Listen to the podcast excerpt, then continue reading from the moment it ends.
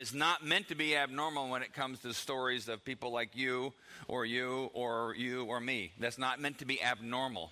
It's meant to be somewhat normal uh, for the Christian because the Holy Spirit, the Bible talks about us hearing from God, God's Spirit, the Holy Spirit talking to us. So, um, just when that movie, when you watch the movie and you see things, and there's part of the movie where he even says to his wife, Do you think I'm crazy? Because I'm hearing this stuff. So, what we've been doing the last few weeks, the last few months actually, did a series on uh, Jesus in focus. This month in July, I've been kind of shifting a little bit and calling it the Holy Spirit in focus. And uh, what is the Holy Spirit? What did Jesus tell us about the Holy Spirit? What do we learn from the Bible about the Holy Spirit? And what is his role in the lives of ordinary people like you and me? In ordinary days like July of 2014. Not supernatural moments, not fantasy, not Hollywood, but just realistic times of you and me. So, and there's a couple of things I'll highlight we've done this last few weeks. Jesus in Acts chapter 1, before he ascended into heaven, Jesus told the disciples, and indirectly then through them to us, but you will receive power when the Holy Spirit comes upon you. And he was telling them, hey, wait, I'm leaving now. This is after his death and resurrection. Wait, there's something that I'm going to send. And he had talked about it before in the Gospels. I'm sending a gift. Something's going to come to you.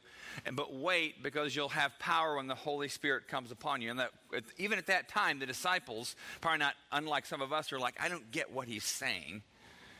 They didn't really get what he was saying because the follow up conversation of this particular passage, you can tell they didn't get what he was saying but he's telling them something is going to happen significant, and the Holy Spirit's going to be a part of that. Then in Acts chapter 2, if you know the book of Acts, uh, pretty supernatural event. We call it Pentecost. So they're all in this upper room, they're waiting, and it's the, it's the Jewish holiday of Pentecost. The Holy Spirit dramatically comes upon them. There's like these tongues of fire, it says. They start speaking in languages they don't know. It's very dramatic, it's very supernatural.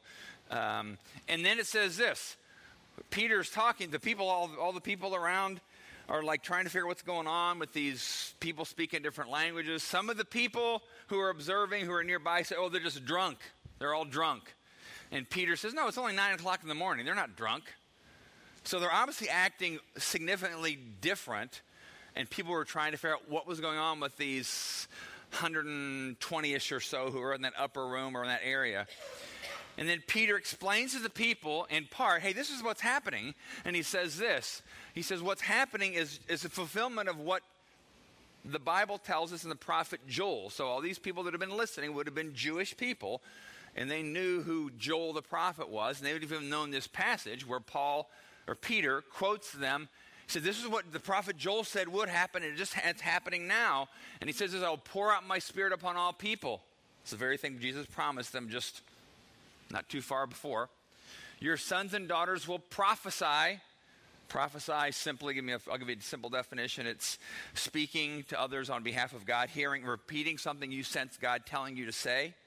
So again, let's, it's, it's maybe a weird meter thing, but it doesn't have to have like high drama to it. My guess is to some degree, all of you have prophesied to someone, heard something God was asking you to share with others. Your young men will see visions, and your old men will dream dreams. So it's this sense of when this happened, certain supernatural realities are going to happen more frequently dreams, hearing from God, seeing visions, the kind of things that if you tell people that's what's happening to you now will get you committed probably to the mental ward of a hospital. I hear voices, I see dead people or whatever, you know, from I hear voices, I see things, I saw this. And we're usually very careful to relate those things if you ever had those experiences because you're not sure how people are going to receive it and whether they're going to be like, yeah, maybe. So, what we talked about the last couple of weeks, I talked about a number of things that happened in the book of Acts as a result of these people being a part of this. And one of the things was go to the next slide, Jay. One of the things was you can expect supernatural guidance. Talked about this a few weeks ago that because of what Jesus promised, the Holy Spirit being a part of our lives, and the promise that Peter just talked about that from the prophet Joel, that there will be supernatural guidance that happens in significant ways for people who are followers of Jesus. And then it also, I also talked last week about um, dynamic conversions.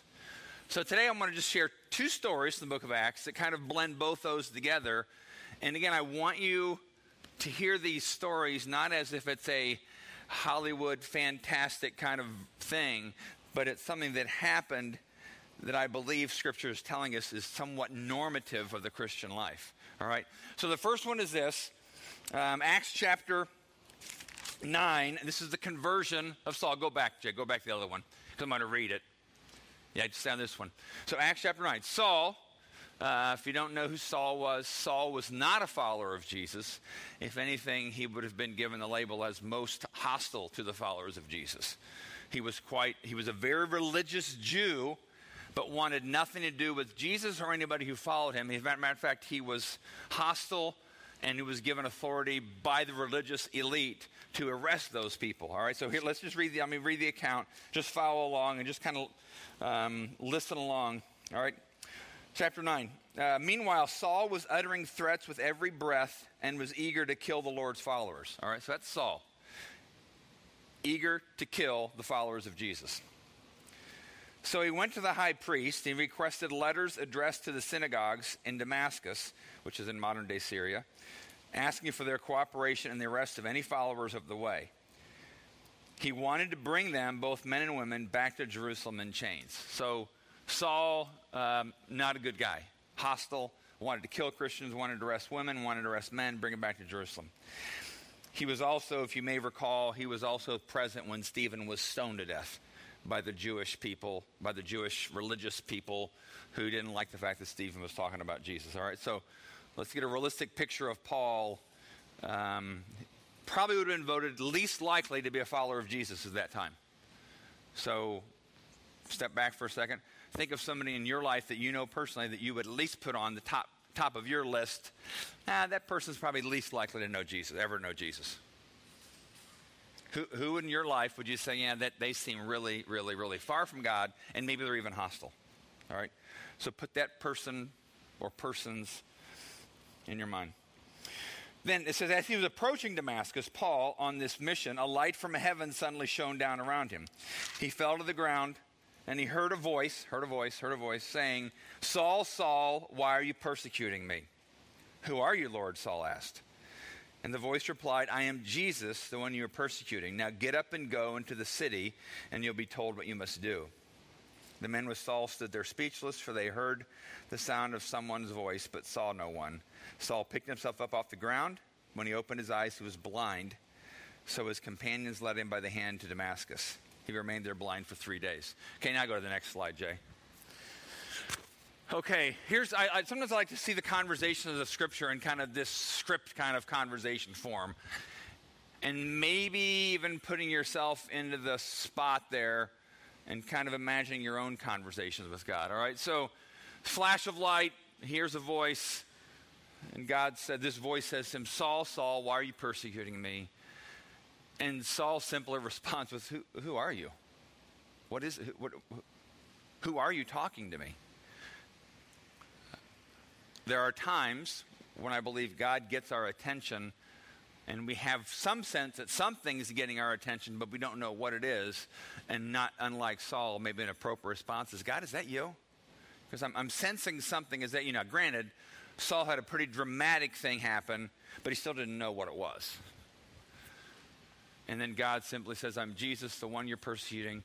Now get up and go. I want to highlight that word go because it seems like when Jesus when God talks to people, in many instances in the Bible, the word go, there's a, there's a call to action. It's not, God's just not having a coffee time conversation.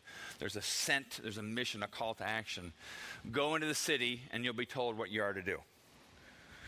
So again, the Bible is full of times where God says something, people respond, God responds. Not unlike what could happen or what does happen in your and my life, where God says something, we question, we're not sure, and we want to know what he's talking about. We want clarification. It's okay to ask for that. Now, leave that slide up there, Jane. Let me, let me read the next story, then we'll go to the next slide. All right, so Saul's kind of, he's blind now. Um, something's changed in his life. Now, verse 10 of chapter 9. I'm, I'm, going slow here because I'm trying to, I get these new glasses, have these progressive lenses to read through, and I can't quite find the sweet spot. So I'm not like I am 52. That's all I'll say. I'm 52. I'm trying. I'm trying. Now, there was a believer in Damascus named Ananias. All right, say the name Ananias. Ananias. This is not the same Ananias that dropped dead chapters before for lying to the Holy Spirit. It's a different Ananias. All right. The Lord spoke to him in a vision, calling Ananias. Again, don't know what a vision looked like. My guess is some of you may have had visions. Maybe you saw something. Just, I mean, saw a picture of something. Maybe you thought, maybe it's a person, maybe a situation. I think God communicates to us more than we realize. So it wasn't like this multicolored five minute kind of dream he was having, but it could have been a very quick vision, quick prompting, a quick picture in his mind. And Ananias says, Yes, Lord. And, and then God says, Go over to Straight Street to the house of Judas. God often speaks in very specific terms. When you get there, ask for a man from Tarsus named Saul. He is praying to me right now. I have shown him in a vision of a man named Ananias coming in and laying hands on him so he can see again. So Ananias was told by this in this vision, go find this man Saul. Ananias knew about Saul what you and I just found out about Saul in terms of who he was and his reputation. He was out to kill Christians. So of course Ananias responds, "But Lord, exclaimed Ananias. I've heard many people talk about the terrible things this man has done to the believers in Jerusalem, and he's authorized by the leading priests to arrest everyone who calls upon your name. But the Lord said, Go, for Saul is my chosen instrument to take my message to the Gentiles and to kings as well as the people of Israel, and I will show him how much he will suffer for my name. Now, go to the next part then. Here's Ananias now. God calls him, and God, God often calls people by name. Ananias, yes, Lord, go to Straight Street to the house of Judas, ask for Saul. Ananias responds, You're crazy. God, you're crazy. I've heard about this guy.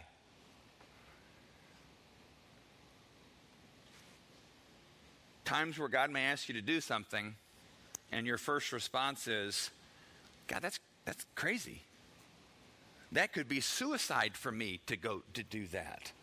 Could be financial suicide for me, God, if I do what you ask me to do. It could be social suicide for me to do that, God. If I, you want me to do that, you want me to have a conversation, conversation with them, you want me to say that? You want me to tell people what about my life?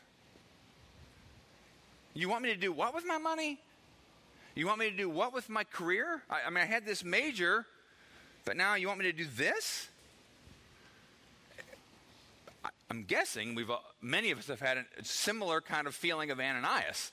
God, I've, you, can we back up on that, God? Can you send that message again? Because I think I heard it wrong.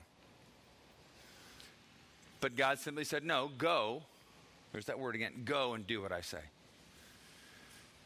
And because Ananias obeyed this incredibly confusing message from God, or potentially confusing, or what felt like suicidal confusing, and he, go, he goes, he finds Saul, he follows the directions.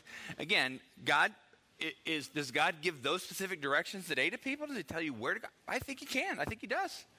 I don't think, he, I don't think we have all these specific stories in the book of Acts and then God just tells us, figure it out. Go figure it out.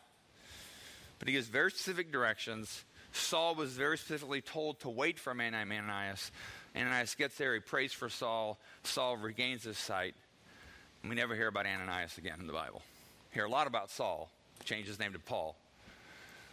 But again, this dramatic supernatural guidance that happened through a vision. Um, if Ananias wouldn't have obeyed, would God have had someone else go talk to Saul, Paul? Perhaps. We don't know. But who's to say when God asks you to do something, He's asking you to do it. He's not just throwing out a general invite to see who's willing, but sometimes there's something that he knows you can do. And only you can do it in the way that he wants it done. We don't know that. So, again, the question of how did Ananias know? Because the questions you would have and I would have be like, wait a minute, if, if this isn't a vision, how does he know it was God? I think there's times where we have this internal sense of something being communicated is different than just normal random thoughts. All right, so that was story number one. Saul becomes Paul because he has a vision, Ananias has a vision, and God uh, uses both those to bring healing to Saul, and then the rest is somewhat history in the New Testament with Paul and his work. All right, next story. Uh, go to the next slide. Acts 10. In Caesarea, there lived a Roman army officer named Cornelius. All right, the Romans weren't Jews, they weren't accepted as religious people, they were way outside of the reach of God according to the Jewish people. And if anything, they would even hate the Romans because the Romans were occupying their country and they didn't want them there. So Cornelius is in a category of, like Saul, really, really far from God. All right, Saul was in a really far from God category. Cornelius, really far from God category. Who in your life, again, is in that category? Who would you think, yeah, that person's least likely to ever follow Jesus? I can't imagine how that would ever happen. Maybe they're hostile to Jesus. Maybe they're just incredibly steeped in sinful, self destructive behavior. And it's the last person that you think could ever follow Jesus or would. I mean, yeah, the person next door to you who goes to church occasionally, yeah, they might, but not the guy who works in the office three doors down from me. I stay away from him because he, I can't imagine how God could ever get through to him. So this is Cornelius. He was a captain of the Italian regiment. He was a devout, God fearing man. All right, so he's a God fearing man, but he wasn't in the in group of Jews. Okay, what does that mean? Are there God fearing people that aren't yet followers of Jesus? That maybe you know? And I'm, here, I'm not saying that's the test for getting into heaven after you die, so to speak, but it seems like somehow this non Jewish person had already got God's attention just like I believe there are people who are not yet Christians who have God's attention because of something inside of them seeking after God. So, so Cornelius, uh, he's God fearing, as was everyone in his household. He gave generously to the poor and he prayed regularly. One afternoon, about 3 o'clock, so Luke wrote the book of Acts, so Luke must have researched this, found out this is when it happened. He had a vision. Cornelius had a vision in which he saw an angel of God coming toward him. Cornelius, the angel said. Cornelius stared at him in terror. So obviously, the angel was not like some plump, plump chumpy, uh, Victorian looking angel that would nobody be afraid of. Cornelius is a military man. He's in terror of what he saw. So somehow this angel had a pretty awesome sense to it. What is it, sir? He said to the angel. And the angel replied, Your prayers and your gifts to the poor have been received by God as an offering. Now send some men to Joppa to summon a man named Simon Peter. He is staying with Simon, a tanner who lives near the seashore. Again, incredibly detailed that God's giving directions to, to this man, Cornelius. So Cornelius sees an angel. Do we see angels? I don't know. Maybe you have. I'm guessing we probably haven't, at least as far as I know, seeing some awesome kind of image that you know is an angel that you're scared to death of. But is it impossible? No, I don't think it's impossible. Invisible, the invisible world is just as real as the visible. So he says, What is it? The angel replied, um, yeah, go, go to Peter's house. As soon as the angel was gone, Cornelius called two of his household servants and a devout soldier, and he told them what had happened and sent them off to Joppa. Okay, now let's look at, let's look at the Cornelius conversation. God again calls him by name. God gets our attention. He doesn't say, hey, whoever wants to listen to me. He speaks specifically to people like you and me. Cornelius, what is it, sir? Um, your prayers and gifts to the poor have been received. Send some men to Joppa summoned a man named Simon Peter. Cornelius, as soon as the angel was gone, he sent two men off to Joppa. If you notice, interesting uh, with Saul, with Ananias, and now with Cornelius, and many times in the Bible, it often says after they got a word from God, then without hesitation, they did this. They did the next thing. And how many times do we hear from God? Do I hear from God? And we're not quite sure, so we don't act on it right away. We don't act on it, and then it comes to our mind a few days later, then maybe a week later, and then it kind of dissipates into nothingness. But it seems like that the people that God honors throughout Scripture are people that when they hear something, they respond quite quickly. Often the word immediately show immediately they did this. Here it said he in the in the text says he did it without hesitation. He did the next thing. He did what God asked him to do. And again, you might ask, and I might ask, well, if I was sure it was God, I would, of course, do the next thing. And there again, I wonder whether we would. Because I think sometimes it's like, well, I, I, think that's God. I'm pretty sure it's God, but I'll wait. I'll hold on that. I'll just hold on it. But Cornelius, as soon as the angel was gone, he did what it was asked to do. Now, so the next day, as Cornelius' messengers went nearing the town, Peter, who Cornelius, of course, is going to see, went up on the flat roof to pray. It was about noon, so it was 3 p.m. the day before. Cornelius had this vision. Angel told him to send men to Joppa. They're on their way. The next day at noon, Peter's praying. He was hungry. And uh, who knows why Luke put that in there? Did, did Luke talk to Peter and Peter's like, Yeah, I remember being hungry. He was hungry. But while, but while but while a meal was being prepared, he fell into a trance. Again, have you had a trance before? Have I had a trance before? I don't know. But he knew something supernatural was communicating to him. So I don't know if he was awake. I don't know if he was half asleep and had a dream, and that's what they called a trance. Something supernatural was happening, and he knew something was happening. In this trance, he saw the sky open and something like a large sheet was let down by its four corners. In the sheet were all sorts of animals, reptiles, and birds. And if you know anything about the Jews, they were told not to eat certain kind of animals that were unclean, which inclu- were some were included in this vision he had, in this trance. Then a voice said to him, "Get up, Peter, kill and eat them." Peter, "No, Lord." I have never eaten anything that our Jewish laws have declared impure and unclean. I am religious. I am I only do I stick to the rules. And in this case, I'm not, I'm not saying that's bad, but Peter was saying, I've never done anything you've told us not to do. I'm not going to eat that. Of course, the meaning of the vision wasn't to eat the stuff, but you'll see what God's getting to. But the voice spoke again Do not call something unclean if God has made it clean. The same vision was repeated three times, and the sheet was suddenly pulled up into heaven. Peter was very perplexed. Like this vision is done, he has no idea what that means. It's like, well, am I supposed to eat? It happens three times, and all he has is this symbolism of don't call anything unclean that I've called clean. And Peter's probably thinking back to what he knows of the Old Testament, but you told us those things were unclean those animals. So are you changing something, God? What's so he's perplexed. Again, not unlike anything you and I might have felt when we felt God was asking us to do something. Perplexed, kind of like, well, I think I'm supposed to do this, but it doesn't make any sense right now to me. Then, just then, the men sent by Cornelius found Simon's house. Really good timing on God's part. Standing outside the gate, they asked if a man named Simon Peter was staying there.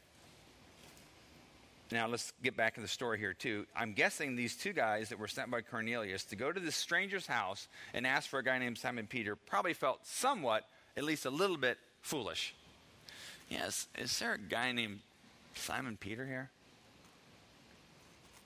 Again, times maybe God's asked you to do something, and when you actually get to doing it, it feels a little weird you might look stupid if it's not right.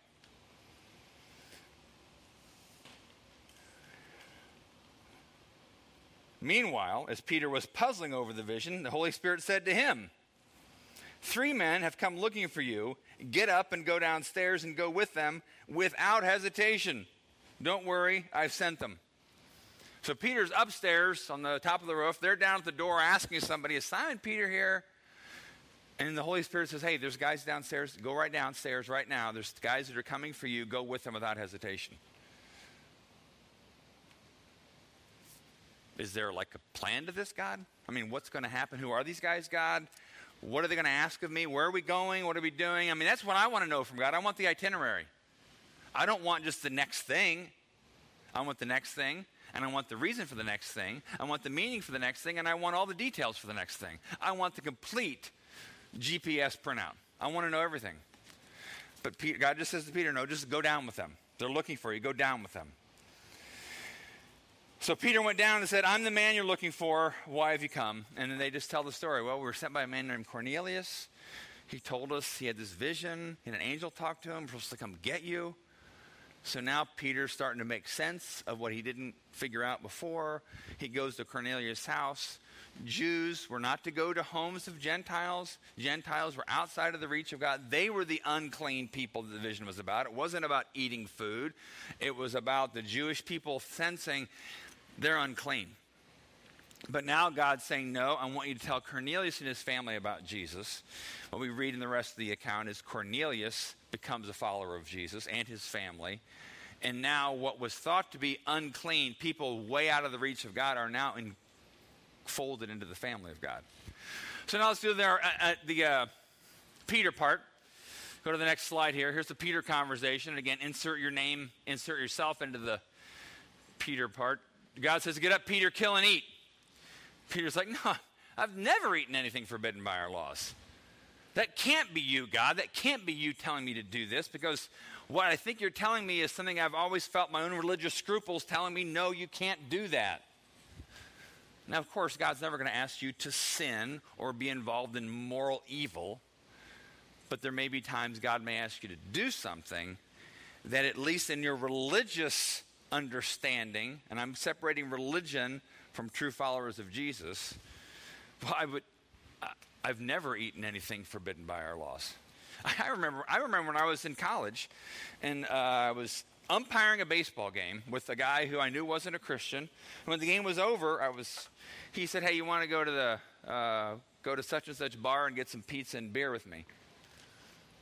My religious scruples at that time was Christians don't go to bars, and I was 21, so it wasn't an issue.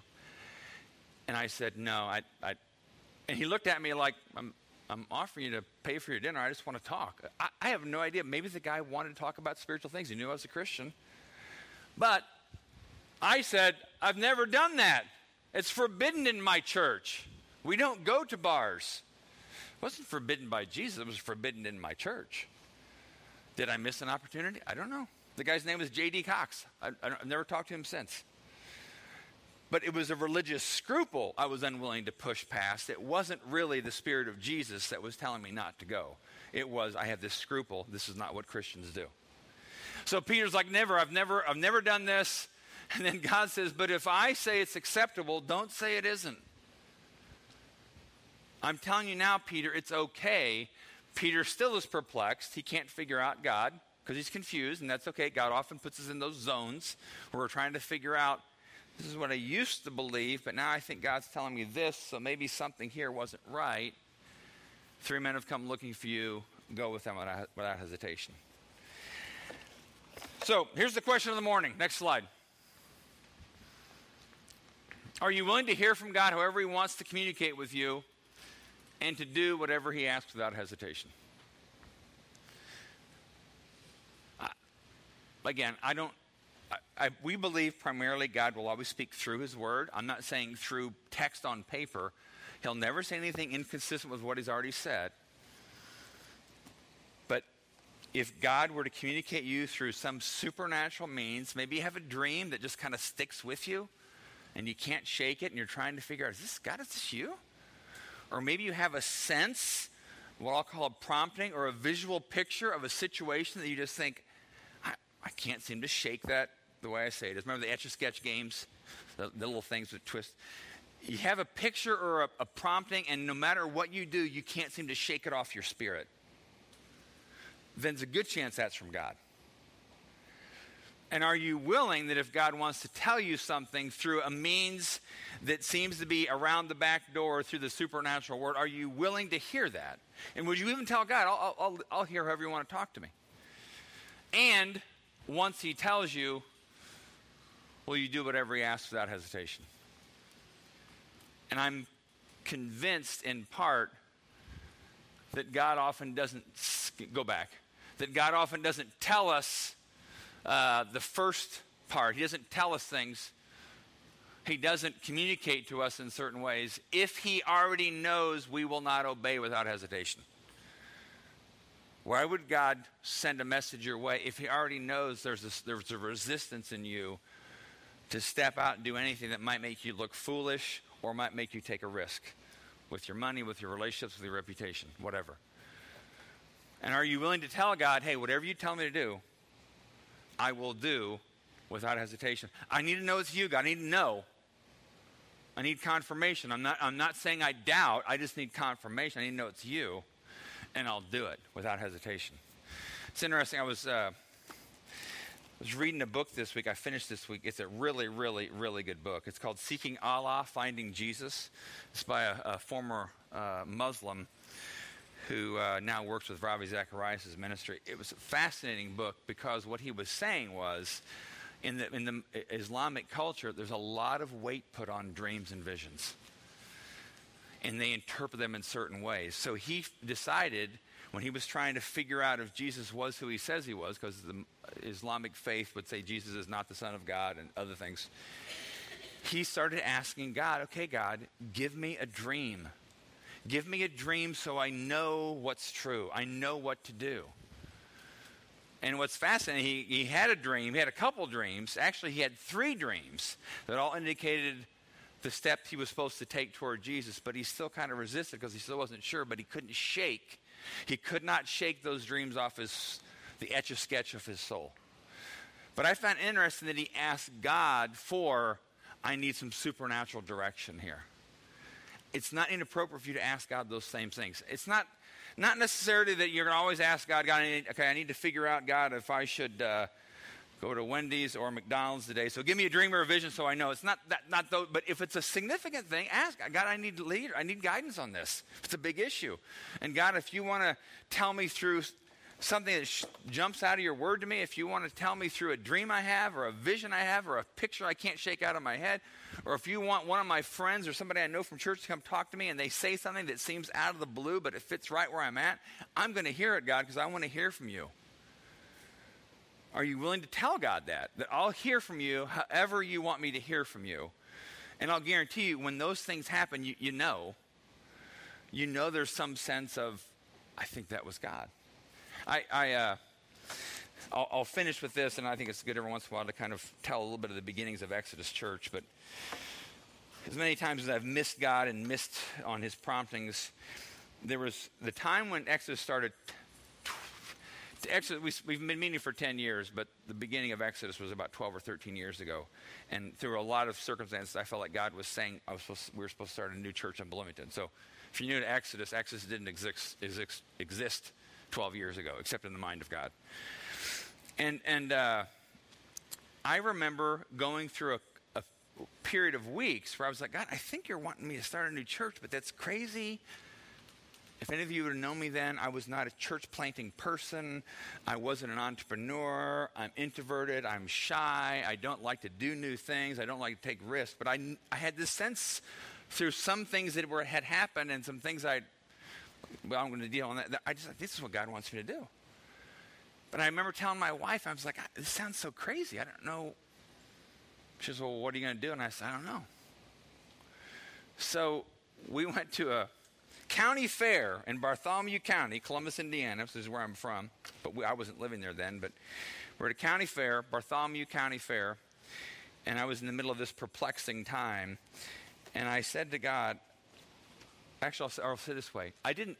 I felt like God said to me. Now, hear me. You might think, well, how do you know? I, I, I felt like God said to me, "You want proof that I'm speaking to you."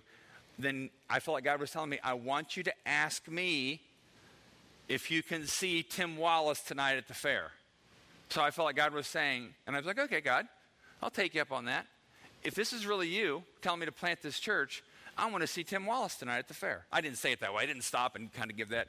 We were walking by the uh, display animal barns or whatever, and I didn't. I didn't pray out loud, and and I didn't say. But Tim Wallace. Long story short, I used to be a high school teacher. Tim Wallace was the guy who never went to church but had spiritual interest. So he always represented to me the kind of person I wanted to reach out to with Exodus. Somebody who didn't have any church background but seemed to have spiritual interest. He'd been a student of mine when I taught high school math probably 10 years prior, 15 years prior. Had not talked to him, had not interacted with him. He wasn't my friend. I didn't call him up to see if he was going to be at the fair that night. I don't even, hardly I didn't even know if he was still alive. And the Bartholomew County Fair has a lot of people, busyness. So I remember I told my wife, I said, I, I don't know why, but I think I'm going to see Tim Wallace tonight at the fair. She looked at me like, what are you talking about? I said, I. She never met him either. So we do our fair stuff, and we had young, our kids were all younger then. So I'm carrying balloons and cotton candy and all the things that you kind of. So we're getting on the bump car rides, and I have these balloons, and I'm trying to figure, okay, I got to get on. I think it was, I think I might have had Gretchen or Mark on my lap or with me, and I thought I can't ride the bump car with a balloon, so I need to tie them up on the railing right here. And I'm doing this, and this hand reaches out. Here, I'll take those from you. And I look over there, and it's Tim Wallace. I'm just like,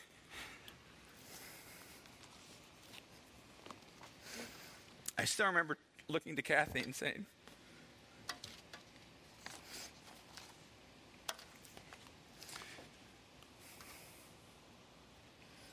I still remember turning to Kathy and saying, whispering, What do I do with this?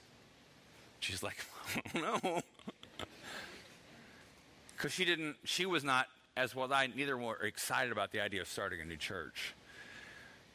But I knew beyond a shadow of a doubt, I was like, Well, now, I will say this. Later on, among the people, some people I knew, and this is not necessarily, uh, one person said to me, Well, how do you know you didn't just make that up in your memory after the fact? How do you know you didn't just kind of have a self fulfilling prophecy that you backed up into and then made it happen?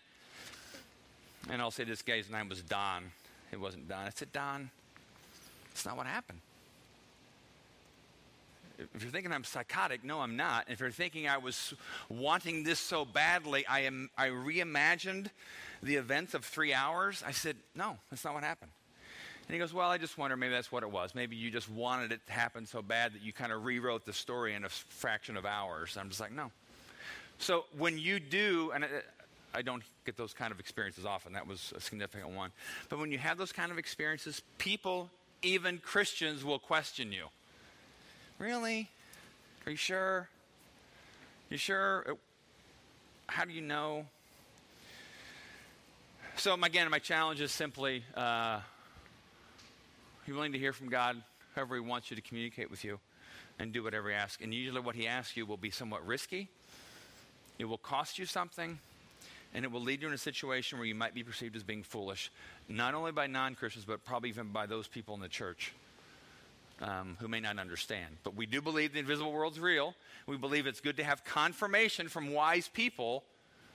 But in the end, if God speaks to you, uh, you have to stand before God and uh, answer whether or not you've done what He asked you to do, whether it was a small thing like give money to a neighbor or a big thing like quit your job and move away and do something new. All right? So that's the question. So let's pray. God, we do believe uh, in the invisible world. We believe that we're not just creatures who are physical, who try to make ha- life happen for us and try to figure it out, but we believe that your spirit is real. And we believe your spirit uh, loves to talk to us through a variety of ways, always consistent with your word, but always um, even outside of our expectations. So, God, I pray for every single uh, woman and man here. I pray even, even for the children that are downstairs and the teenagers that are here because we know, God, even in the scriptures, you talk to children. Samuel, when he was a young boy. You talked to Mary, the Virgin Mary, when she was a young teen. So, God, there's nobody here who's uh, outside of the possibility of you wanting to speak to them in significant ways. So, would you all, uh, God, would you open up our expectations? Would you open up our ears? And but most of all, would you give us the faith and the trust that when you do ask us to do something, whether it's a simple command that we see in Scripture or some significant thing we hear from you through other means, that we will do without hesitation what you've asked us to do. Because we know everything you ask will always lead to life and joy and goodness for others as well as ourselves. And uh, we want to be those kind of people, and we ask this all in the name of Jesus. Amen. Um, we finish every Sunday with